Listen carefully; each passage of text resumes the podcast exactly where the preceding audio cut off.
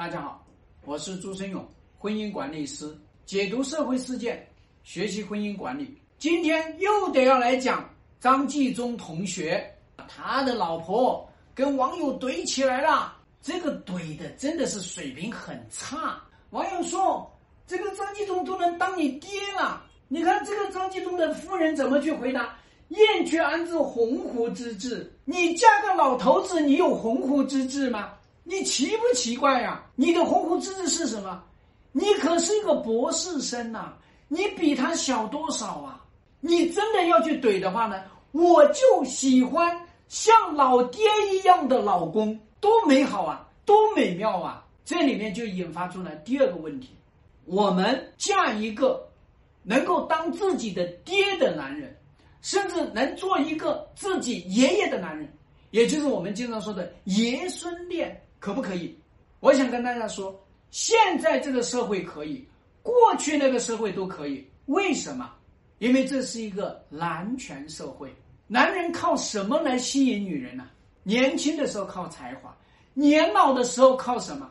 靠你的地位，靠你的财富，靠你的人脉。爱情它确实引发我们的一个生物响应，一见钟情靠的是你的气质。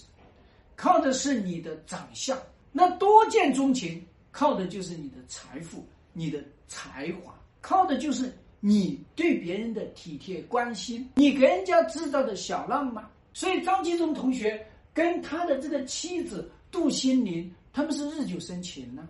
当一个女人爱上了一个男人的才华、男人的财富、男人的权势，可不可以？当然可以。婚姻本质上来说就是一笔买卖，这笔买卖可以做一百年，这就是婚姻，这就是白头到老。你要是做一次买卖，那你就是个骗子。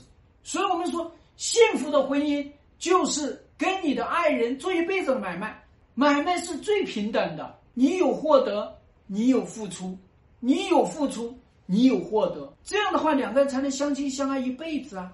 不要去讲别人。做什么爹，也不要去讲别人图人家的财，不管是才华的财还是财富的财，婚姻秘密就是满足满足物质需求，满足生理需求，满足心理需求，满足精神需求，满足个体发展的需求。只要有这些满足，什么样的婚姻都 OK 的。最后想跟大家讲。我们看到别人的婚姻指指点点没意思，有本事把自己的婚姻过扎实了，有本事把自己的人生过美满了。